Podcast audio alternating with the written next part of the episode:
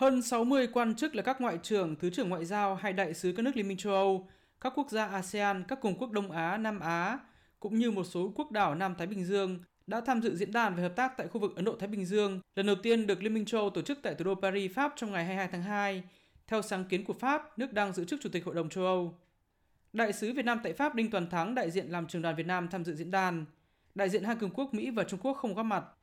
Với mục tiêu xây dựng một mô hình hợp tác đối tác mới giữa châu Âu với các quốc gia trong khu vực Ấn Độ-Thái Bình Dương, diễn đàn đã tập trung thảo luận xoay quanh 7 lĩnh vực ưu tiên được nước Pháp chủ nhà cũng như Liên minh châu Âu đề ra, bao gồm phát triển bền vững và toàn diện, chuyển đổi sinh thái, quản trị các đại dương, xây dựng đối tác số, tăng cường kết nối, an ninh quốc phòng và an ninh nhân đạo. Đây cũng chính là các hướng ưu tiên phát triển được Liên minh châu Âu nói chung và Pháp nói riêng đặt ra trong chiến lược Ấn Độ-Thái Bình Dương được Liên minh châu Âu công bố tháng 10 năm 2021, cũng như đại dự án về cơ sở hạ tầng trị giá 300 tỷ euro mang tên Cổng kết nối toàn cầu mà Liên minh châu Âu tung ra đầu năm 2022. Phát biểu tại diễn đàn, đại diện cấp cao về đối ngoại và an ninh của Liên minh châu Âu Joseph Borrell khẳng định Liên minh châu Âu cùng khu vực Ấn Độ-Thái Bình Dương chiếm đến 70% thương mại toàn cầu, gần 2 phần 3 GDP cũng như 3 phần 5 dân số thế giới, nên sự hợp tác giữa hai khu vực có ý nghĩa sống còn cho sự thịnh vượng của mỗi bên trong tương lai. Tuy nhiên, đi kèm với đó là các thách thức địa chính trị trọng yếu nhất của thế kỷ 21.